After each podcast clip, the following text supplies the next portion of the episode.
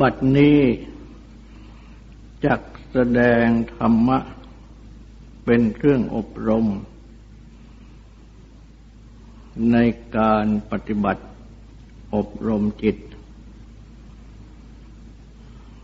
ในเบื้องต้น ก็ขอให้ทุกทุกท่าน ตั้งใจ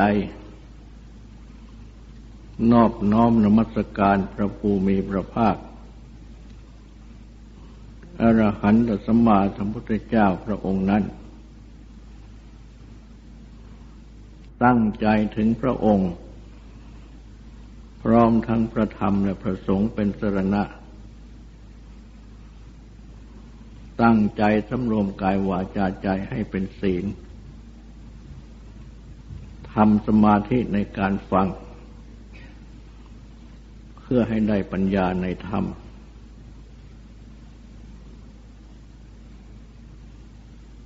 พระพุทธเจ้า ได้ทรงมีพระมหากรุณาจำแนกแจกธรรม สั่งสอน เราทั้งหลาย จึงสามารถได้ทราบสติปัฏฐาน ทั้งสี่เป็นต้น ซึ่งเป็นหลักปฏิบัติทางจิตอันสำคัญ ที่พระองค์ได้ทรงจำแนกไว้ ดังที่ได้แสดงมาโดยลำดับ ในหมวดกาย หมวดเวทนา หมวดจิต หมวดธรรม ซึ่ง แสดงย่อยออกไป ในหมวดธรรมนี้ เริ่มแต่ตรัสสอนให้รู้จักนิวรณ์ทั้งห้าตรัสสอนให้รู้จักขันห้า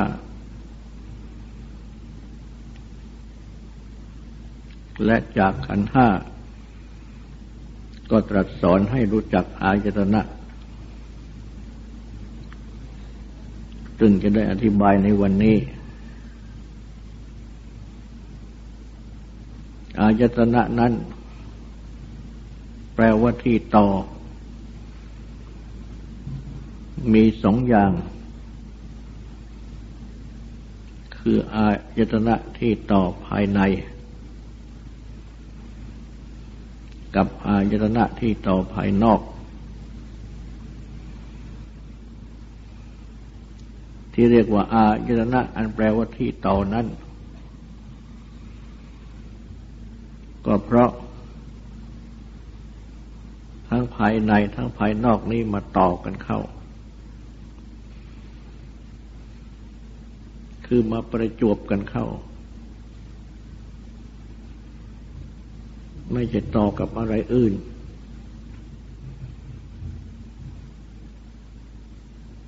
ก็ต่อกันระหว่างภายนอกและภายในนี่เอง ภายในนั้นก็ได้กระจักขู่คือตา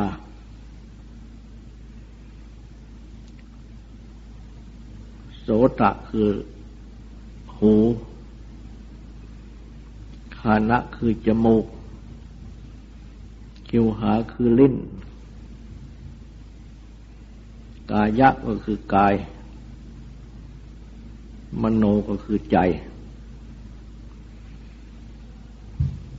ส่วนอายตนะที่ต่อภายนอกนั้น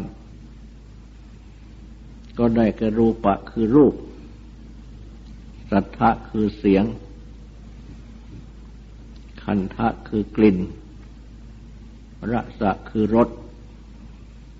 โพธพะคือสิ่งถูกต้อง ธรรมะคือเรื่องราว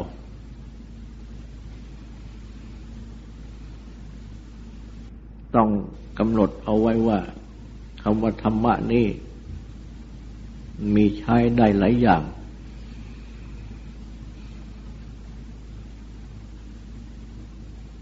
แต่ธรรมะในที่นี้ ไม่ใช่ธรรมะ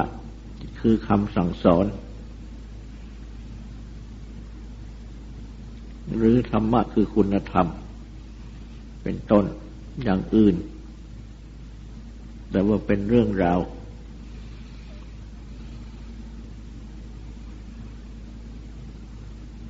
เพราะว่า ไม่ใช่เป็นรูป เป็นเสียง เป็นกลิ่น เป็นรส เป็นผลตภะ แต่เป็นเรื่องราวของรูปของเสียงของกลิ่นของรสของผลตภะนั่นอีกทีหนึ่ง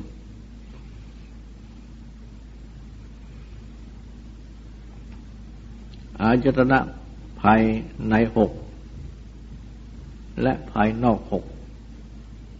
เป็นสิ่งที่คู่กัน ตาก็คู่กับรูป หูก็คู่กับเสียง จมูกก็คู่กับกลิ่น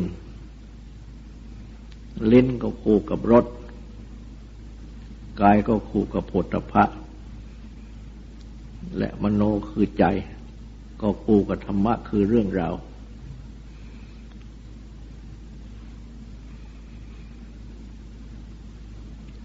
และพระพุทธเจ้า รัสสอนให้รู้จัก ตา รู้จักรูป และให้รู้จักว่า อาศัยตาและรูป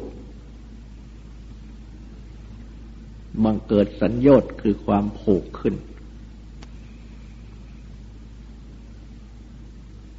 ความผูกหรือความผูกพัน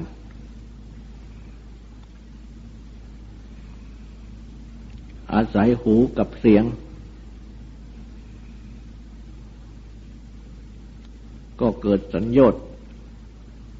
คือความผูกขึ้น อาศัยจมูก กับกลิ่น ก็เกิดสัญญต์คือความผูกขึ้น อาศัยลิ้นกับรสก็เกิดสัญญต์คือความผูกขึ้น อาศัยกายกับสิ่งที่กายถูกต้อง ก็เกิดสัญญต์คือความผูกขึ้น อาศัยมโนคือใจ และธรรมะคือเรื่องราว ก็เกิดสัญญต์คือความผูกขึ้น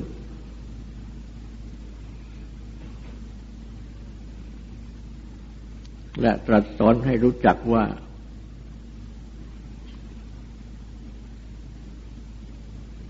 สัญญต์จะมาเกิดขึ้นได้ด้วยประการไร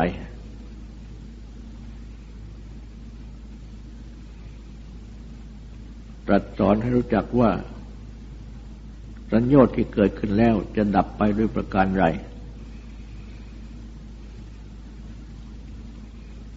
ตรัสสอนให้รู้จักว่า สัญญต์ที่ดับไปคือละได้แล้ว จะไม่เกิดขึ้นอีกได้ด้วยประการไร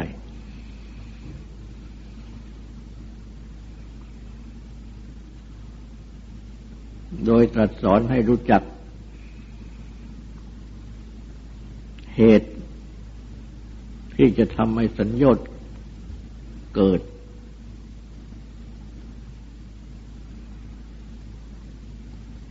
เหตุที่จะทำให้สัญญต์ดับคือละไปได้ เหตุที่จะทำให้สัญญต์ที่ดับคือละไปได้แล้วไม่เกิดขึ้นอีก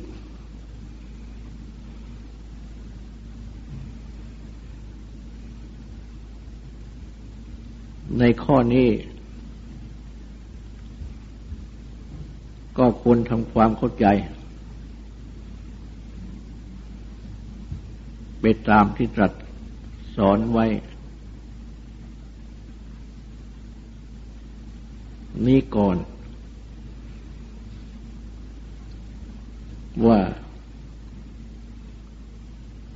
โดยปกตินั่นทุกๆคน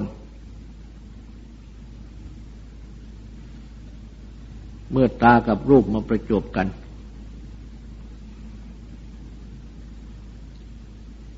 คือว่าเห็นรูปอะไรทางตา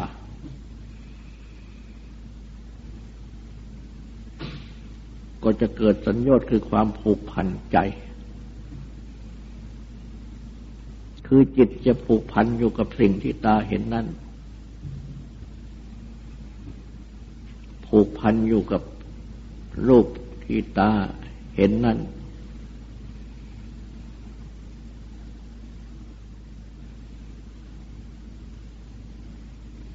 ด้วยอำนาจของความรักบ้าง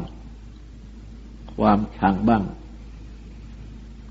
หรือว่าโดยอำนาจของความยินดีบ้าง ความยินร้ายบ้าง หรือว่าเติมด้วยความหลงบ้าง แต่ว่าในสิปทานนี้ มักจะตรัสเพียงยินดียินร้าย คือชอบหรือชัง เพราะว่าย่อมมีความหลงหนุนอยู่ทั้งสองอย่าง คือว่าหลงชอบหลงชัง จึงไม่แยกเอาความหลงไว้อีกกองหนึ่ง เอารวมเข้าด้วยกัน ความผูกพันนี้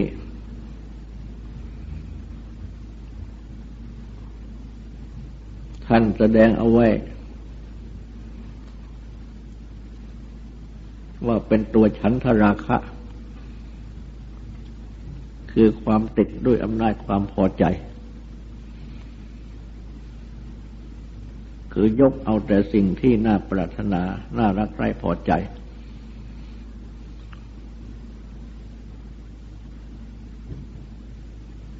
อันเป็นกามคุณอารมณ์ เป็นที่ตั้งไว้เพียงอย่างเดียว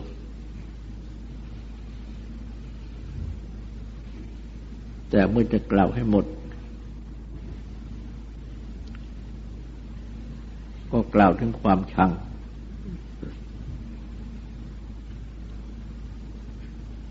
หรือความยินร้ายไว้ด้วย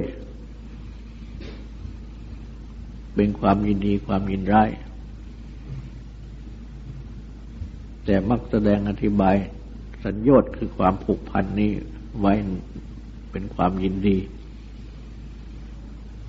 แต่ก็หมายคลุมถึงความยินร้ายด้วย เพราะเมื่อมีความยินดีก็ย่อมมีความยินร้าย เมื่อมีความชอบก็จะมีความชังคู่กัน คือจิตใจไม่เป็นกลาง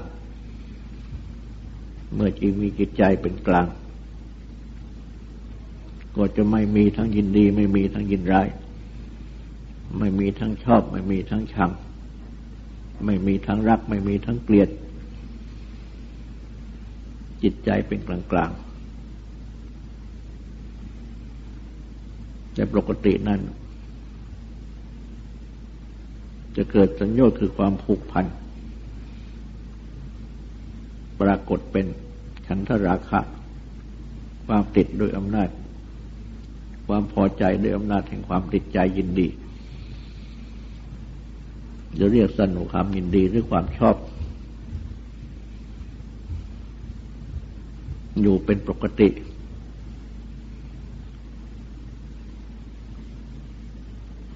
อาศัยหูกับเสียง ก็เกิดสัญญาณขึ้นดังกล่าวเช่นเดียวกัน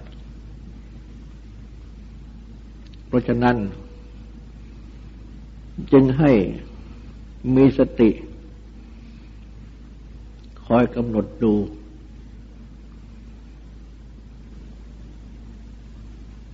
ในขณะที่ตากับรูปประจบกัน คือเห็นอะไร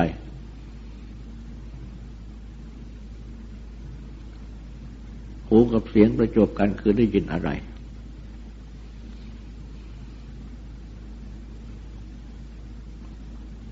ก็ยอมจะพบว่าจิตนี้ยึด อยู่ในสิ่งที่เห็นที่ได้ยิน นั่นเป็นต้น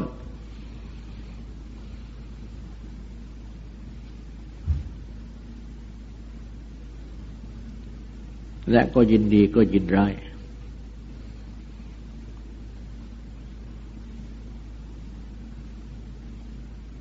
แต่บางอย่างถ้าเป็นสิ่งที่เป็นพื้น เป็นธรรมดาสามัญจิตก็ไม่ยึด เป็นสัญญาคือผูกใจ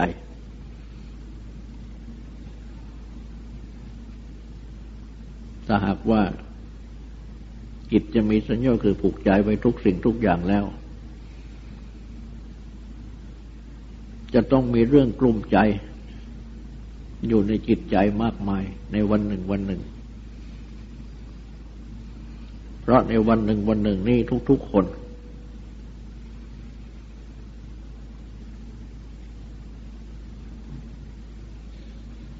เห็นอะไรได้ยินอะไร ได้ทราบกลิ่นรสผลพระอะไร ได้คิดเรื่องอะไร นับไม่ถ้วน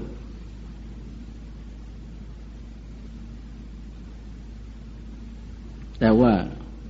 มีเป็นอันมาก ที่เห็นแล้วได้ยินแล้วเป็นต้นก็ผ่านไปผ่านไป ไม่ได้เก็บออกมาเป็นอารมณ์ในจิตใจ แต่ว่า ถ้าเป็นสิ่งที่ น่ารักใคร่ปรารถนาพอใจ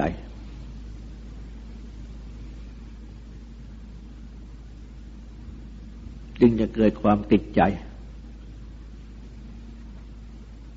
หรือแม้ว่าไม่เป็นสิ่งที่น่าปรารถนาพอใจ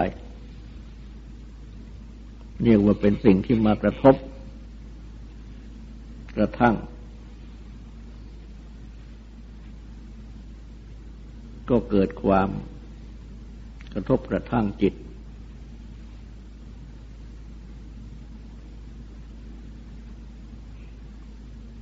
เกิดความไม่ชอบเกิดความยินร้าย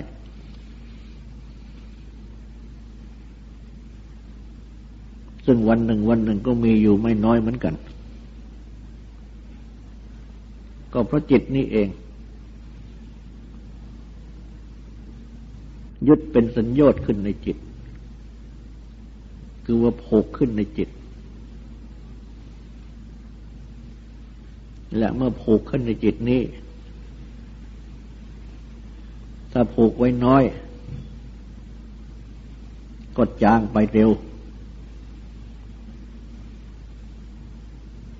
ถ้าผูกไว้มาก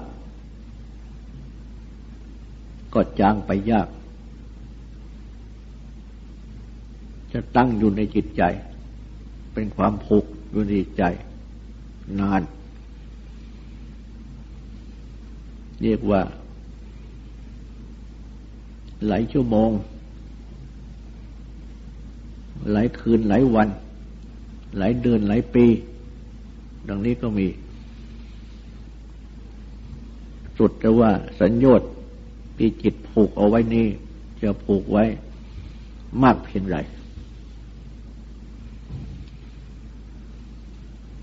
และแม้สิ่งที่ จิตไม่ได้ผูกเอาไว้ ในทางชอบหรือในทางชังดังกล่าว เป็นสิ่งที่ประสบไปก็ผ่านไปผ่านไป อันนี้แหละที่เรียกว่าเป็นกลางกลางคือเป็นอารมณ์ที่เป็นกลางกลาง ไม่พอที่จะให้ยินดี ไม่พอที่จะให้ยินร้ายก็ผ่านไปผ่านไป แต่เรียกว่าผ่านไปโดยไม่รู้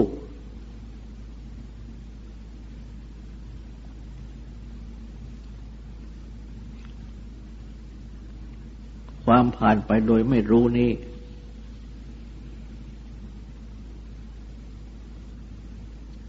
จึงเรียกว่าเป็นโมหะคือความหลง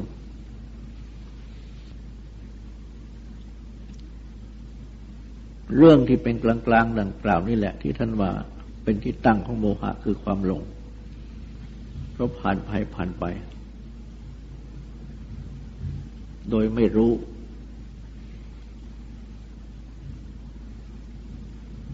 รู้ด้วยเจ้าตรัสสอนให้ทำความรู้จักสัญญต์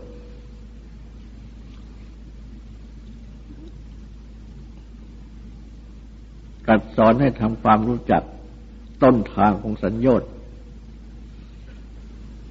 คืออายตนะภายในอายตนะภายนอกที่มาประสบมาประจบกันนั้น เป็นต้นทางของสัญญต์คือความผูก คือใจผูก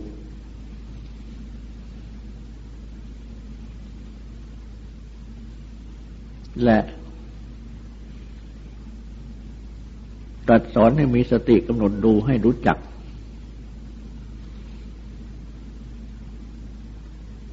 ให้รู้จักตาให้รู้จักรูป และให้รู้จักความผูก ที่อาศัยตาและรูปนั้นว่าความผูกนั้น มาจากตาและรูปนั้น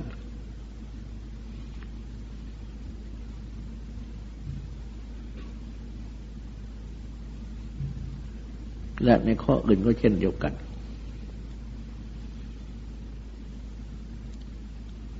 และในการพิจารณาให้รู้จักตาและรูป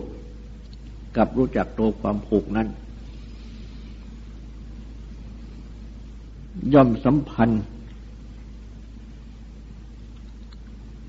ไปถึงสติปัฏฐานที่ตรัสมาโดยลำดับ หรือที่ปฏิบัติมาโดยลำดับด้วย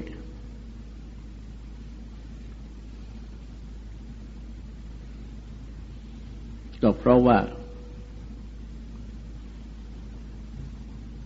อันอาจตนะภายใน อาจตนะภายนอกนั้น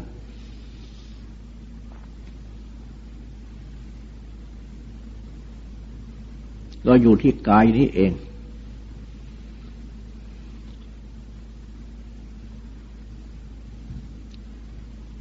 คืออยู่ในหมวดกายที่ตรัสสอนมาให้ตั้งสติกำหนดตั้งแต่เบื้องต้น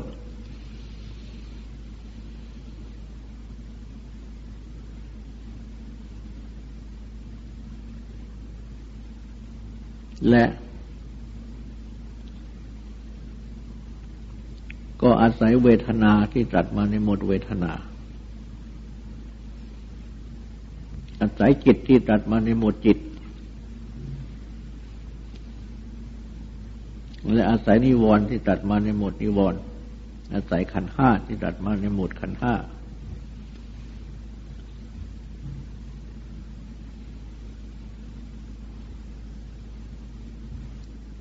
คือต้องมีกายมีเวทนา มีจิต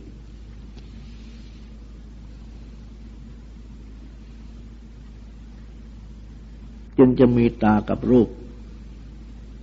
ที่มาประจบกัน ทำให้เกิดสัญญาคือความผูก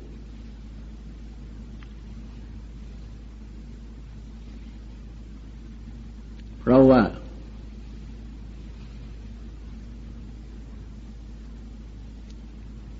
อันอายจรณะภายใน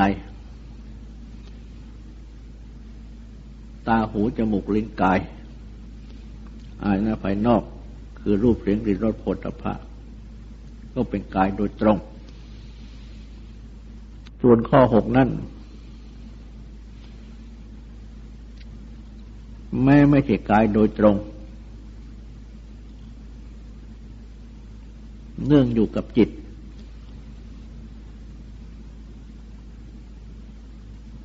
คือมโนใจกับธรรมะคือเรื่องราว เนื่องอยู่กับจิต แต่ก็เป็นส่วนที่สัมพันธ์อยู่กับกาย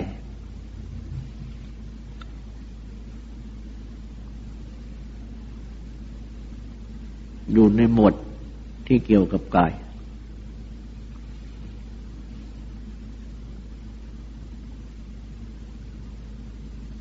เพราะฉะนั้น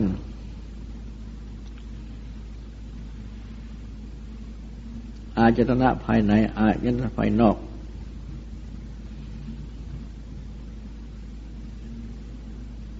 อันเป็นส่วนกายนี้ จึงได้ปฏิบัติหน้าที่ได้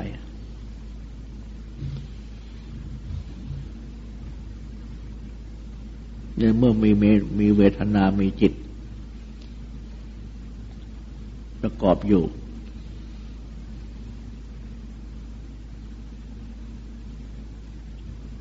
และเมื่อปฏิบัติหน้าที่ได้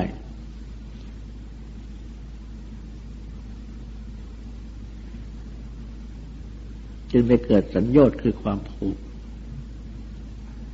ในความผูกนั้นก็มาที่จิต คือผูกอยู่ที่จิต คือจิตผูกนั่นเอง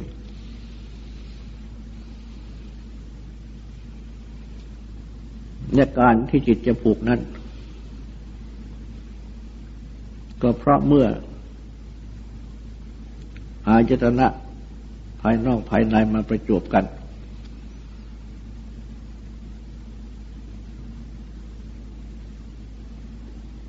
จะต้องเกิดเวทนา อันเป็นสติปัฏฐานข้อที่สอง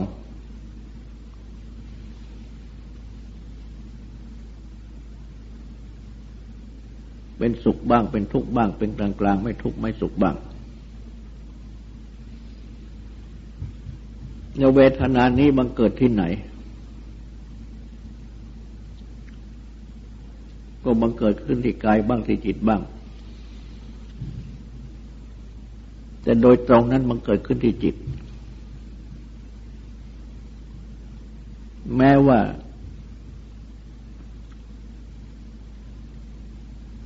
จะมันเกิดขึ้นที่กาย ก็เนื่องกับจิต จิตจะต้องรับด้วย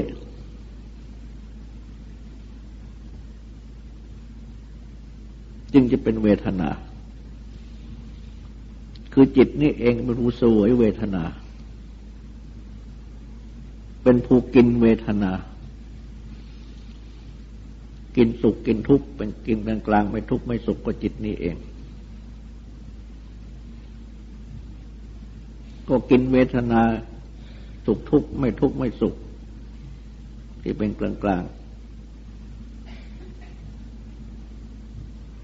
ในเมื่ออาจตนะภายในภายนอกมันประจบกัน คืออาศัย ตากับรูปมันประจบกัน หูกับเสียงมันประจบกันเป็นต้น ก็เป็นเวทนาขึ้นมา ก็โดยที่จิตนี่เอง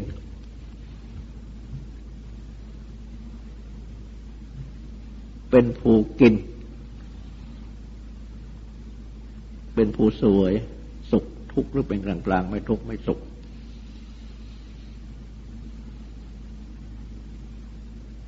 เมื่อเป็นดังนี้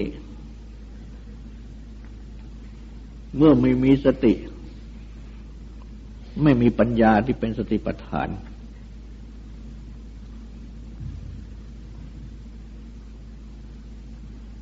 จึงเกิดสัญญาคือความผูก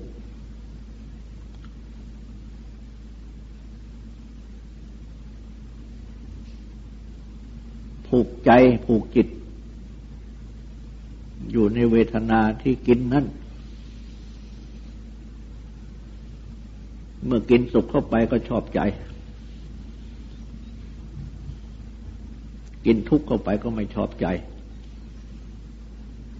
กินที่เป็นกลางๆไม่ทุกข์ไม่สุขเข้าไป ก็เฉยๆแต่ความจริงก็กินเหมือนกัน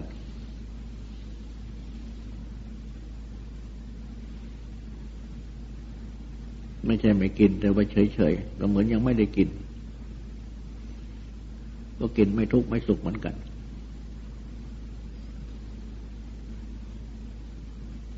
เพราะฉะนั้นเมื่อไม่ปฏิบัติในให้เป็นสติปัฏฐานขึ้น ในกายในเวทนาในจิตในธรรม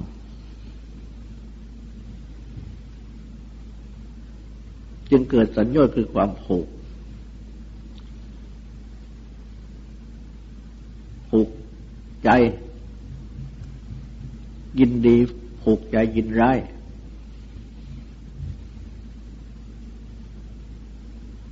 นี่เป็นตัวสัญญต์หากว่าหัดปฏิบัติทำจิตให้เป็นสติปัฏฐาน คือตั้งสติกำหนดกำหน ดให้รู้จักกายให้รู้จักเวทนารู้จักจิต รู้จักนิวรณ์ขันมาโดยลำดับแล้ว สติที่เป็นตัวสติปัฏฐานนี้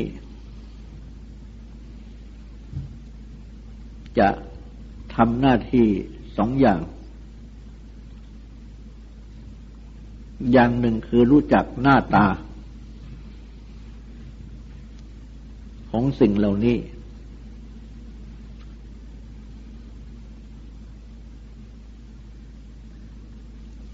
รู้ทั้งภายในรู้ทั้งภายนอกของสิ่งเหล่านี้ เหมือนอย่างว่า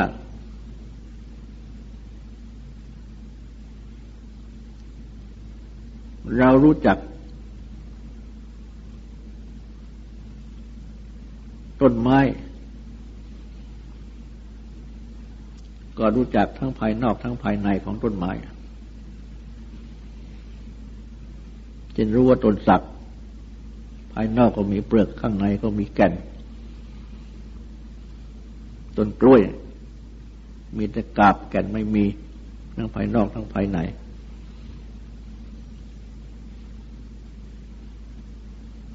คือว่า รู้จักสิ่งเหล่านี้ทั้งหมด ทั้งภายนอกทั้งภายใน ของสิ่งเหล่านี้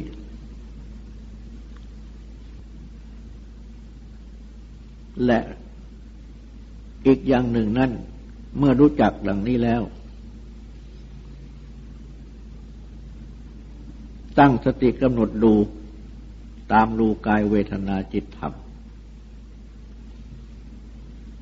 ข้อที่ผ่านมา ก็จะเห็นว่า ทุกอย่างเป็นสิ่งที่มีความเกิดขึ้นเป็นธรรมดา มีความดับไปเป็นธรรมดาทั้งนั้น อย่างกายนั่งเดือลมหายใจเข้าออก เวทนาสุขทุกข์จิต ที่มีอาการเป็นอย่างนั้นอย่างนี้นิวรณ์ที่เป็นอย่างนั้นอย่างนี้ ขันที่เป็นอย่างนั้นอย่างนี้ล้วนแต่มีเกิดมีดับ สิ่งที่มีเกิดขึ้นเป็นธรรมดา มีดับไปเป็นธรรมดา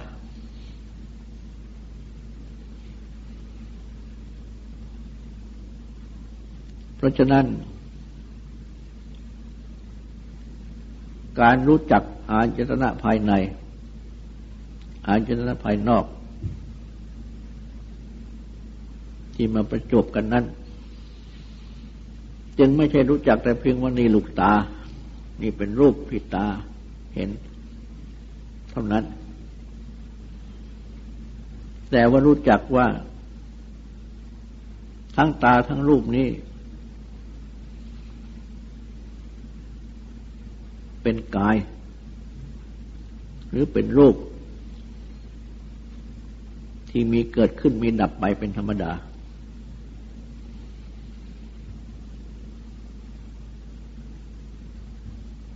ตาเองรูปเองก็ดับไป เกิดขึ้นดับไปเป็นธรรมดา การเห็นก็เกิดขึ้นดับไปเหมือนกัน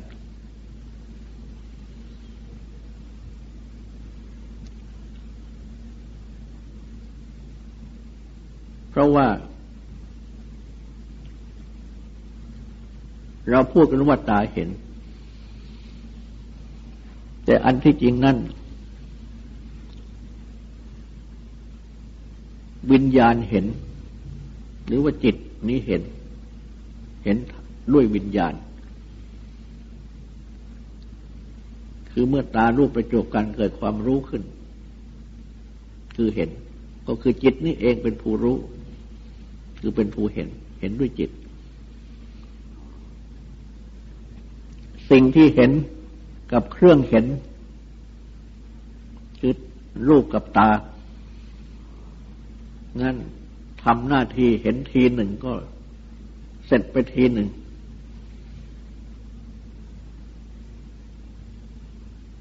อย่างเช่น ทีเรกรีแรก เห็นต้นไม้ต้นนี้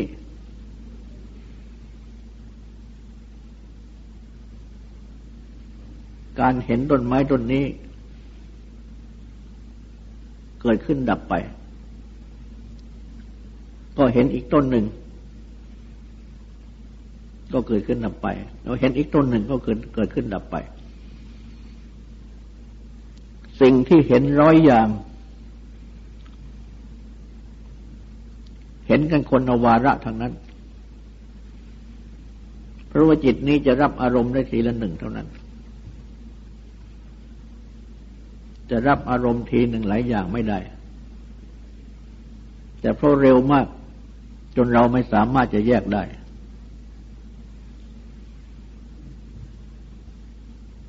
เหมือนอย่างว่าเมื่อดูภาพยนตร์ เห็นภาพในจอภาพยนตร์นั้น เป็นคนเดิน แต่ถ้าไปดูฟิล์มของภาพยนตร์แล้วก็จะเห็นว่า มีรูปเล็กๆๆของอาการที่คนเดินนั่นมากมาย มาต่อกันเข้า เดินไปก้าวหนึ่ง ภาพก็เป็นภาพเล็กๆมากมาย มาต่อกัน เป็นแต่ละภาพทางนั้น แต่เมื่อมาฉายเข้าก็เห็นเนื่องกันเป็นอันเดียว เป็นกิริยาเดินทำให้รู้สึกว่าเป็นสิ่งที่เนื่องเป็นอันเดียวกัน แต่อันที่จริงนั้นขาดเป็นท่อนๆท่อนๆท่อนๆท่อนๆทั้งนั้น จิตที่เห็นรูปก็เหมือนกัน ก็ขาดเป็นเรื่องเรื่องเรื่องเรื่องเรื่องเรื่องไป แต่เพราะเร็วมากจึงรู้สึกว่า เห็นเป็นอันเดียวกัน การที่ขาดเป็นท่อนๆอย่างนั้นก็คือเกิดดับเกิดดับเกิดดับอยู่ในระหว่าง ทั้งหมด แต่ว่ามีสันติคือความสืบต่อ จึงได้ รู้สึกว่าติดต่อเป็นเรื่องเป็นราวและอาจตนาของคนนั้นมีถึงหกทาง เพราะฉะนั้น จิตรับอารมณ์ทางตาบ้างทางหูบ้างทางจมูกบ้าง ทางเล่นบ้างทางกายบ้างทางใจบ้างชั่วเวลาหนึ่งนาทีมากมายนับไม่ถ้วน จิตนี้จึงดิ้นรนกวัดแหวงกระสับกระส่าย ไปในอารมณ์ต่าง ๆ นาทีหนึ่งนับไม่ถูกว่าเท่าไหร่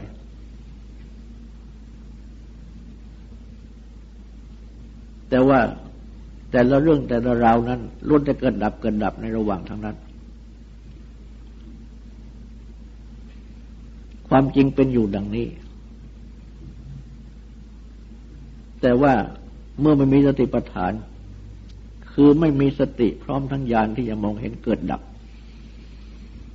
จึงได้มีความยึดถือเป็นสัญญต์แต่เมื่อเห็นเกิดดับแล้ว จะไม่ยึดถือ ราะว่าไม่รู้จะไปยึดอะไร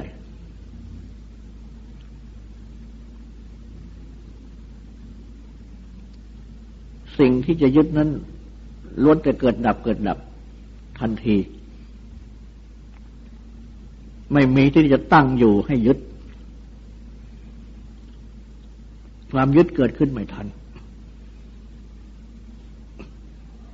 ความชอบความชังทั้งหมดก็เกิดขึ้นไม่ทันทั้งนั้น เพราะเป็นสิ่งที่เกิดดับเกิดดับไม่มีอะไรที่จะตั้งอยู่